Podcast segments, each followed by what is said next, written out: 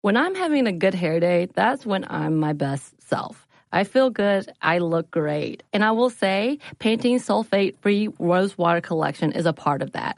The Rose Water Collection. It feels and smells amazing and comes with a deep treatment that leaves your hair petal soft. It was inspired by Ramadan traditions when many in the Middle East break the fast with rose water because of its hydrating benefits. And the collection is free of sulfates, parabens, dyes, and mineral oil. So experience something new and discover what's good with the Pantene Nutrient Blends collection. Hey guys, it's Bobby Bones. I host the Bobby Bones Show, and I'm pretty much always sleepy because I wake up at 3 o'clock in the morning. A couple hours later, I get all my friends together, and we get into a room and we do a radio show. We share our lives, we tell our stories, we try to find as much good in the world as we possibly can, and we look through the news of the day that you'll care about. Also, your favorite country artists are always stopping by to hang out and share their lives and music too. So wake up with a bunch of my friends on 98.7 WMZQ in Washington, D.C., or wherever the road takes you on the iHeartRadio app. Brought to you by the reinvented 2012 Camry. It's ready. Are you? Welcome to Stuff Mom Never Told You from HowStuffWorks.com.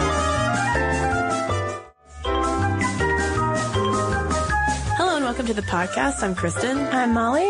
So Molly here at Stuff Mom Never Told You. A lot of times we talk about women specific health issues. Mm-hmm. And this time we're going to take a little different tack with that because we're talking about autism today. And generally speaking, autism, the autism spectrum of disorders is considered much more of a boy's problem mm-hmm. than a girl's problem. Uh, the statistic that's o- often thrown out is that boys are four times uh, more likely to be diagnosed with an autism spectrum disorder than girls. Mm-hmm. So we wanted to look at why is this? Why are girls underdiagnosed? Because there are girls who have been, you know, diagnosed with autism, Asperger's, etc. Um, but a lot of the coverage that you see is really dealing, you know, treats it as something, as a male epidemic. Mm-hmm. And there are some researchers who are saying that's really harming girls who aren't getting a diagnosis that they need. So before we dive into it, perhaps we should give a little bit of an overview about autism. We're probably not going to cover everything that, you know, parents and interested persons out there are interested in. It's a big topic. It can be a very controversial topic. We're going to kind of give you a little bit of an overview that serves the needs for what we're going to talk about later. Yeah, and uh, autism is a complex neurobiological disorder of development that lasts through a person's lifetime. There are three main categories within the autism spectrum disorders, and that includes autistic disorder, which is also called classic autism, Asperger's syndrome, which you'll often hear referred to as high functioning autism now, and also pervasive developmental disorder not otherwise specified or atypical autism. Now, the reason that there are so many categories is that symptoms really manifest themselves in different ways, which is why autism is considered to have this spectrum. You know, you can be at one end and be, as Cristen said, very high functioning, and then you can be on the other end of a spectrum and be sort of this classical, classical example of someone who doesn't speak, doesn't make eye contact, doesn't really engage in social activity. And even though referring to the spectrum as sort of the the acknowledged way to go. We're kind of going to talk about autism just as a unit in this mm-hmm. podcast, but please know that we are aware that it is a spectrum. Not every case of autism is the same, but there are a few um, signs and symptoms that kind of mark the condition. The main one being uh, the thing we talked about with uh, communication. It's usually not as strong. One of the main one being communication, where uh, people with autism usually lack the ability to communicate with their peers and those around them. Social interactions, where they uh, may not interact and show emotion in the way that other children do, may not uh, demonstrate empathy and understanding what other people are thinking, and stereotyped behaviors, which is sort of a repetitive behavior, uh, obsession with certain toys, obsession with certain activities like counting, singing, repeating certain sentences over and over again, um, am leaving out, Cristen? What else do you think is sort of a case of stereotypical red flags for autism? Well, Molly, according to the National Institutes of Health, um, there are lots of different red flags, including poor eye contact, a child doesn't smile when smiled at, um, doesn't really understand how to play with toys, um, child throws intense or violent tantrums, uh, and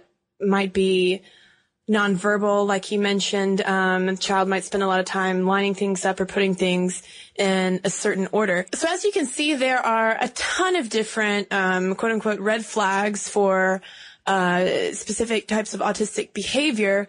But the big mystery that scientists and medical researchers have yet to solve is why children develop autistic uh, disorders in the first place. Is it genes? Is it environmental factors? Really, why why does this happen? And then there's the question of why does this happen more often to boys? As Cristen said, four times more often. And there was an article in Time last year about uh, genetic clues as to why boys might be more susceptible to autism. Uh, they found this gene uh, identified as CACNA1G, and it's more common in boys. So if you're looking for a gene that seems to activate these sort of responses or to, you know, turn off something else that, uh, you know, may prevent autism, this gene is sort of the, the one clue they have that, you know, it, they call it an autism hotspot, basically. And this gene sits on chromosome 17, which is, is surrounded by other genes which have also been linked to autism. But this specific gene is responsible for regulating the flow of calcium into and out of cells. And that influences um, activation of nerve cells in the brain, which is relevant because some researchers think that autism is really um, sort of a an issue of overactive nerves. So now, according to these researchers, nearly 40% of the general population has a very common form of this gene, but there's a variant of genes that's pretty prevalent in autistic boys. And the fact of the matter is, is there probably is not just one gene that causes autism. It's probably a combination of genes. And so it's impossible to say that just because boys have this one gene that that totally explains why boys uh, receive a diagnosis more. But there is, like Cristen said at the very beginning, this perception that autism is a boy's disease. In fact, it's sometimes called a problem of an extreme male brain. And that is by researcher Simon Baron Cohen. And I think that it almost sort of, to understand Baron Cohen's theory, you've got to kind of buy into the most base of gender stereotypes. So Baron Cohen really divides men and women up into empathizers and systemizers. And not surprisingly, women are considered more empathizing in that we enjoy uh, more verbal communication. Um, we tend to pick up on social cues quicker than men might. Uh, we involve, we enjoy, you know, uh, richer social interactions with people around us, whereas men tend toward the tend to be systemizers in that they, for instance, gravitate more towards engineering and mathematics and fields that really deal with um, ordering the systems around them, ordering different things. And just think about how Legos are a boy a boy's toy. Like when I say it's gender stereotypes, it's I mean it's almost like every conflict that you could think of between a man and a woman in sort of a in sort of a stereotypical rom com, like the woman complaining that the guy won't talk to her, mm-hmm. won't look her in the eye, whereas the guy just like wants to build a model jet. To take it to a really far extreme, but Baron Cohen is saying that, you know, these differences between the genders are there and they affect our brain. And if you are too far on a systemizing scale, then you have autism. Yeah, uh, he basically says that children with autism are extreme systemizers in that they are so focused kind of on on ordering the world around them that they that they lack empathy. They don't pick up on, you know, like one of the red flags I mentioned was, you know, a child doesn't smile back if you smile at him or her. And, um, you know, it doesn't, it, people with autism just might not pick up on those, um, social cues. And Baron Cohen says that, um, people with autistic disorders lack a quote theory of the mind, which is basically, um, the idea that people have thoughts and intentions that might differ from your own. I mean, it's theory of the mind is basically a, you know, fancy way to t- discuss empathy. Right. So he has done surveys where he's found that women do tend to, you know, have more empathizing traits. Men tend to have the systemizing traits and autistic people, be they women or men, tend to be systemizers as well. So that's how he's come up with the idea that autism is the extreme male mind.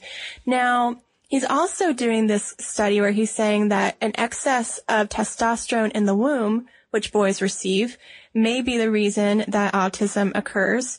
this is where Baron Cohen, I think, gets into a little bit of trouble because his thing is sort of to take very small studies and make very grand pronouncements, as a Psychology Today article put it in 2004. And so we're not saying that Baron Cohen is without his critics, but he's saying that when boys get that excess of testosterone and then they tend to have autism after that, that perhaps there's a link there.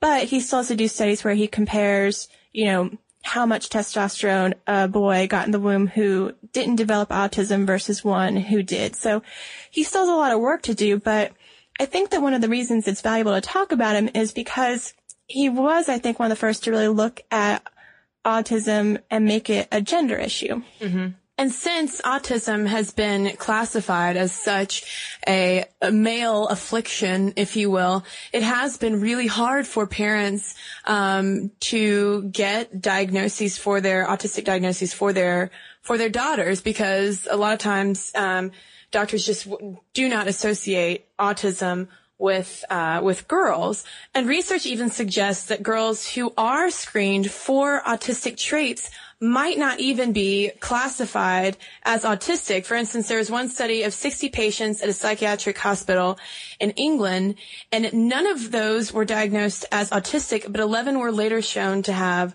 autistic traits. Instead, these girls were diagnosed with other conditions such as personality disorder and schizophrenia. And an interesting thing when we're talking about girls and autism um, is that they've also found a link between autism and eating disorders in girls, which actually kind of makes sense. We didn't bring this up in our podcast on eating disorders that we did a little while ago, but uh, when you think about it in terms of systemizing your environment and sort of the control aspects that are involved with anorexia and bulimia and other types of eating disorders, uh, it does kind of make sense. Mm-hmm. And this was a topic of conversation, this link between eating disorders and autism at a conference, one sort of the first of its kind that was sponsored by a charity called Research Autism to kind of get into uh, these these differences between boys and girls when it comes to autism. So to give you a little bit more idea of this eating disorder and autism link, uh, anorexia has actually been called the female Asperger's in that you know it's got sort of this as Cristen was saying, this rigid perfectionist uh, ideal of systemizing the world, and they were saying that First, people with autism are more at risk of getting anorexia because they are obsessed with those symptoms. And then two, once they actually start to lose the weight, if that's, you know, how the eating disorder manifests itself, being underweight kind of exaggerates the autistic traits in that, you know, the lack of food is affecting your brain and you're not able to control that social behavior the way you might have otherwise. And you are seeming more withdrawn. Uh, you, you lack that ability to have empathy. And the fact that, um, it takes being a little bit starved to have that come out kind of gets the heart of one of these differences, these, these main differences between autism in girls and autism in boys, because one of the reasons that researchers think that autism might be underdiagnosed is because girls are much better at mimicking the social interactions of those around them than boys are. So Cristen was talking about how autism is usually diagnosed at age three, uh, autism tends to be diagnosed later on for girls because at age three, they tend to be more inherently, you know, they can somehow mimic what they need to mimic. They're a little bit more verbal already. So that's sort of, um, the first part of the issue is, as Cristen was saying, these, these girls are getting the right checkbox marked off, as one doctor put it. Uh, but they're still not getting the correct diagnosis. Yeah, and I think that it also reflects just basics differences between very young boys and very young girls are socialized. Um, you know, I think a lot of times, uh, girls are raised to be more vocal and, um, maybe just have more of a chance to kind of learn those like quote unquote normalized behaviors as opposed to boys where, you know, like it's fine if they just want to go off and play with their tanks by themselves and play video games for all hours of the day. Whereas, you know, we expect, we expect little girls to be, you know, smiling and sweet and, and talkative. And so the girls learn how to do that, but the problem really seems to come later for them in middle school where, you know, think about middle school bullies, for example. This was one thing that one or one of our articles brought up. To bully someone, you really have to know how they feel so you can exploit it. And if you have, if you lack that theory of mind, then you can't do that. So they're saying that it's really middle school when those uh, female relationships get so tricky that parents realize there's something wrong with my daughter because she doesn't interact with other children the way I expect her to.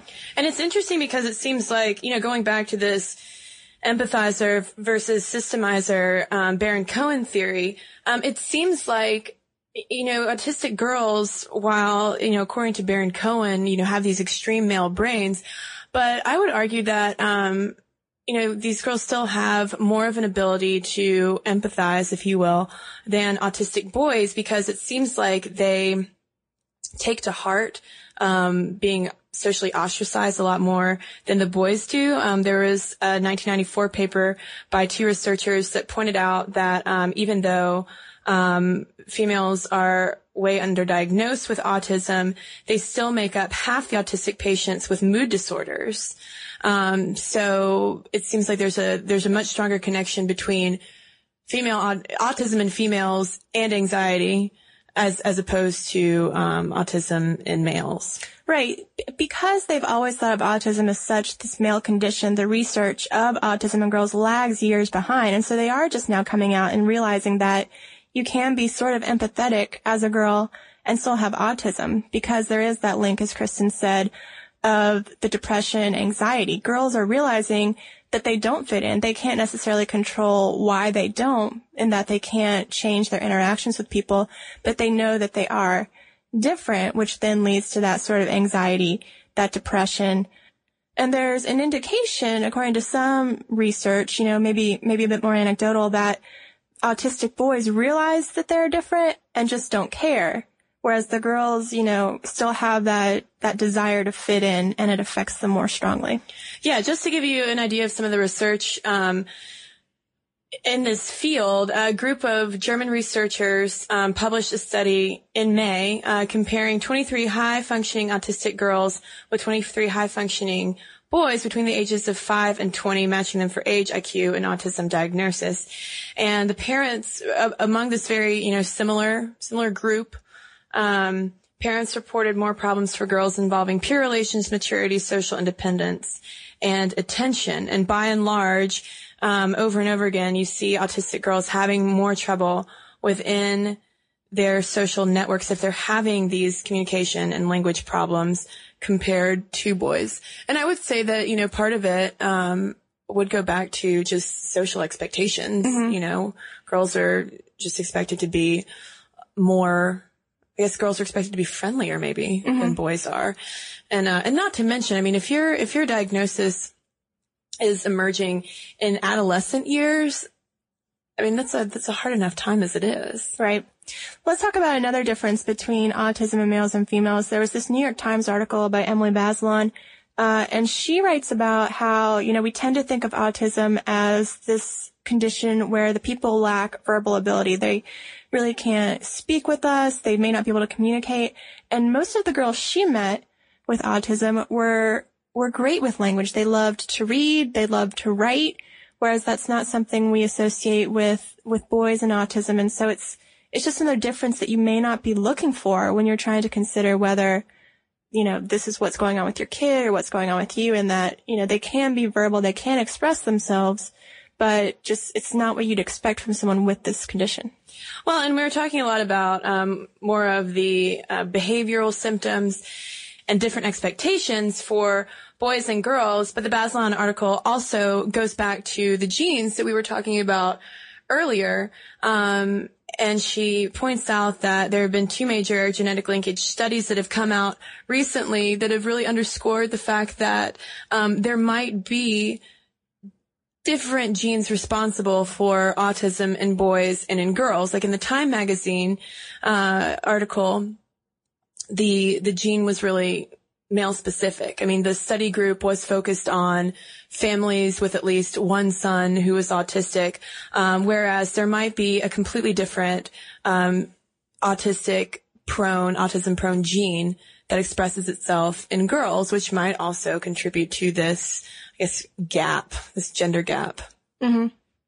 And, you know, as we said, they're, it's just, they're years behind in the research because it has been thought of as such a male condition. It's hard for the girls to get a diagnosis when that's really what they need. And as a result, a lot of these treatments that, uh, are out there are not very girl friendly, I guess, for lack of a better word. Many of the drugs that people uh, give to kids with autism haven't been tested on girls. And uh, the New York Times article that I mentioned talks about how you know if you if you're putting your child in a school for autistic children or kids on a spectrum, the girls go there and they don't have any any other girls to talk to. They are around boys all the time. And mm-hmm. because this condition manifests itself so differently in the two genders, it really kind of hurts them socially, which just exacerbates that anxiety they feel of being different. Yeah.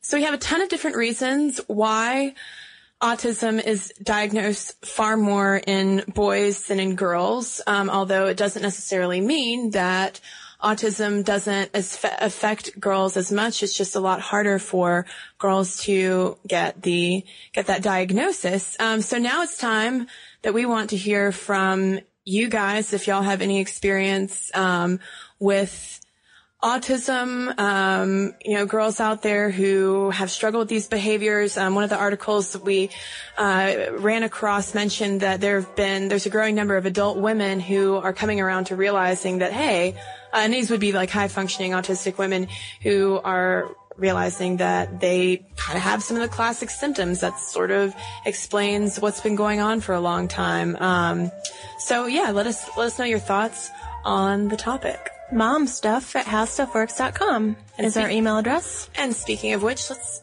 read a little email. All right, I'm going to start off with one from Karen. It's about our podcast on women and Freemasonry. She writes because she was part of a Masonic group. From ages 11 to 18, I was a member of the International Order of Job's Daughters, a group of young girls who are descendants of Freemasons. Job's Daughters is based on the Masonic Order, so each gathering of Job's Daughters in a given city has officers with different rankings. There are weekly meetings that are secret, as well as many social events, some of which are open to friends and family. Girls can move up the rankings to be the honored queen, which is the highest office. As she writes, I have mixed feelings about my time as a Job's daughter. On one hand, I feel that it promotes many positive things such as leadership, responsibility, sisterhood, etc., and some of my fondest memories of my teenage years were from spending time with my friends at Job's Daughters events.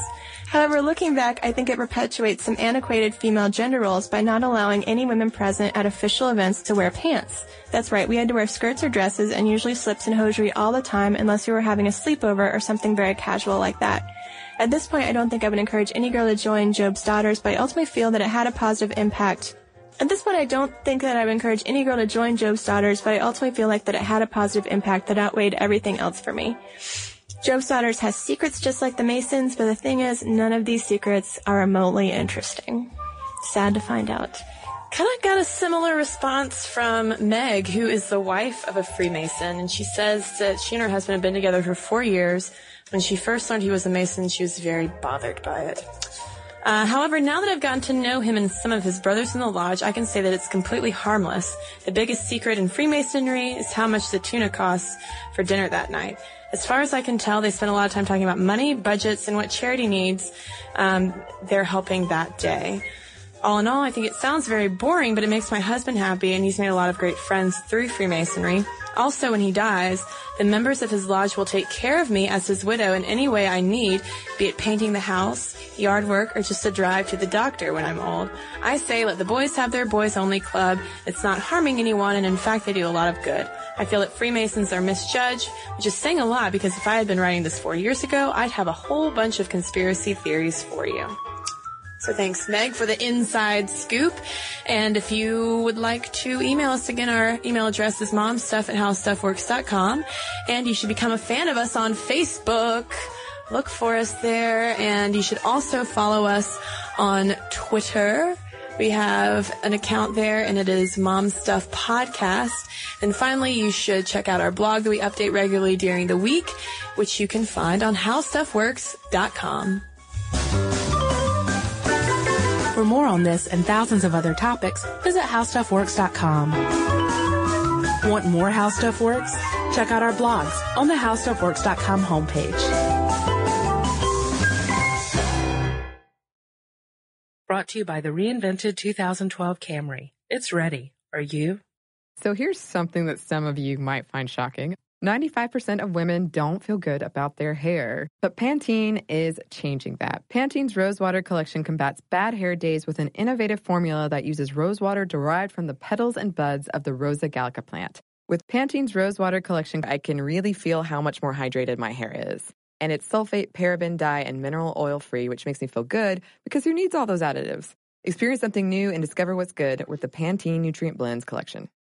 This episode is brought to you by NBC's Good Girls.